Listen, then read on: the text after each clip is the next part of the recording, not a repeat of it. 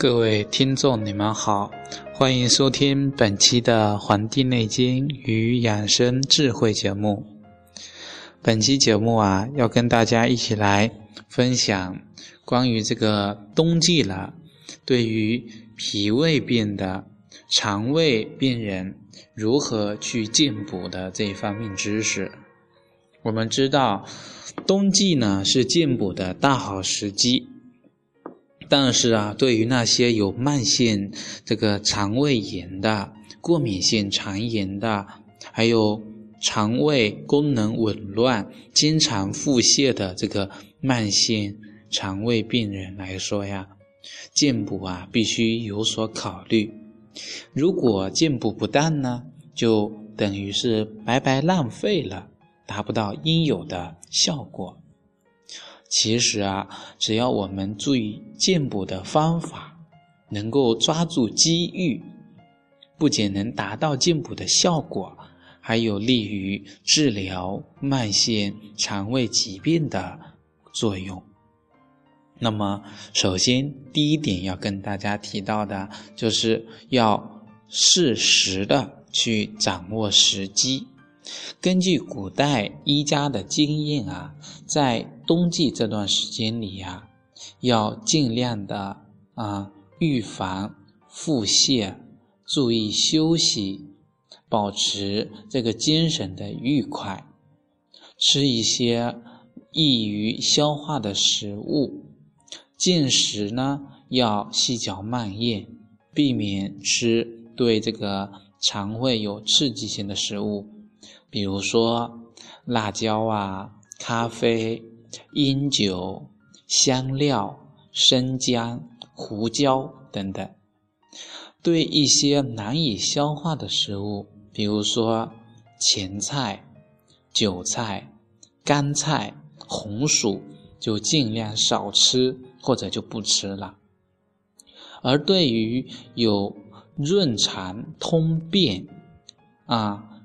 导泻功效的这个食物啊，暂时呢也不要食用，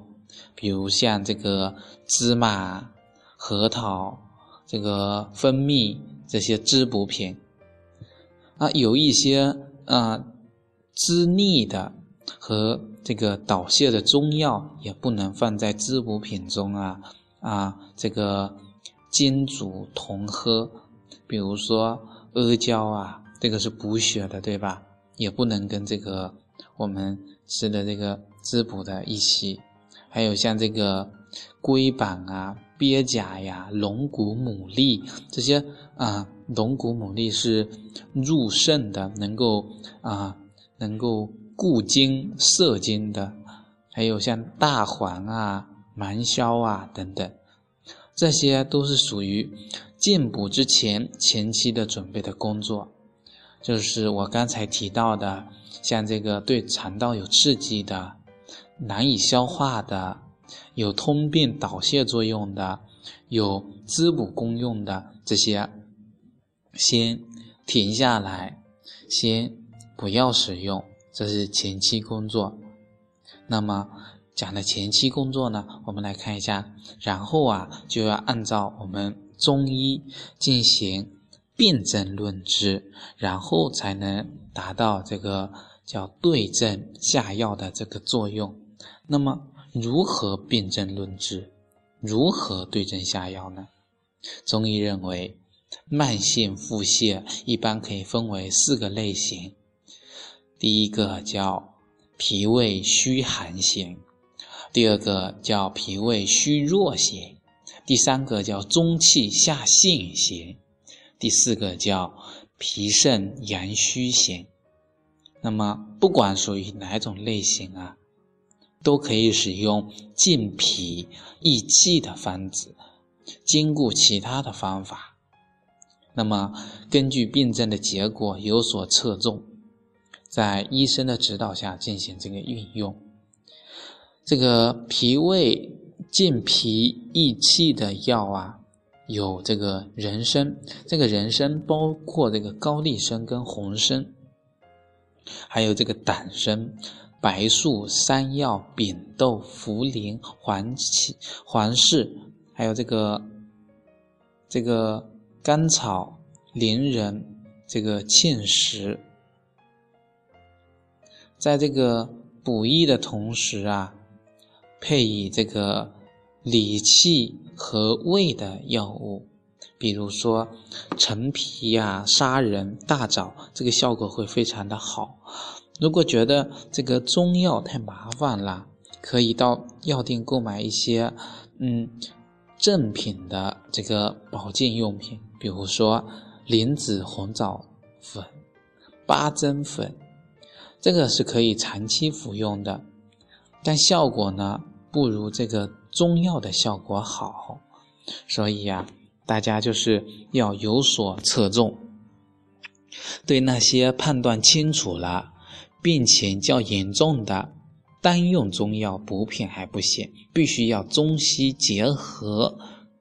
同时去治疗。那么一个是固本啊，还有一个是治标，那么效果呢可能会更这个显著。啊，这两点啊，其实就是对脾胃虚弱者的一个建议，就是希望他们能够。在对待自己慢性疾病的这个情况下，为何这个疾病前面加上两个字叫慢性？因为这个疾病啊，不是你啊一下子就造成的这个急性，而是你一朝一夕积累下来的。那么积累下来的疾病称为慢性疾病，那么调理起来当然也是要一朝一夕，慢慢的去调理。慢慢的去恢复，而不可能像啊很多所谓的特效药、快速的药一吃，整个慢性疾病就好了。大家一定要把这个误区给抓住，那就是嗯慢性疾病啊不可能啊一两天之内就能够治愈的，需要有一段的调理调养的这个时间在里边。感谢大家收听本期的《黄帝内经与养生智慧》节目，欢迎大家能够订阅我们的这个微信的公众号。我们公众号的名字啊，就是我们《黄帝内经与养生智慧》节目的这几个字的首字母。那么，也希望大家能够加到我们的养生交流群啊，跟大家一起讨论关于养生的知识。感谢大家的收听，咱们下期再会。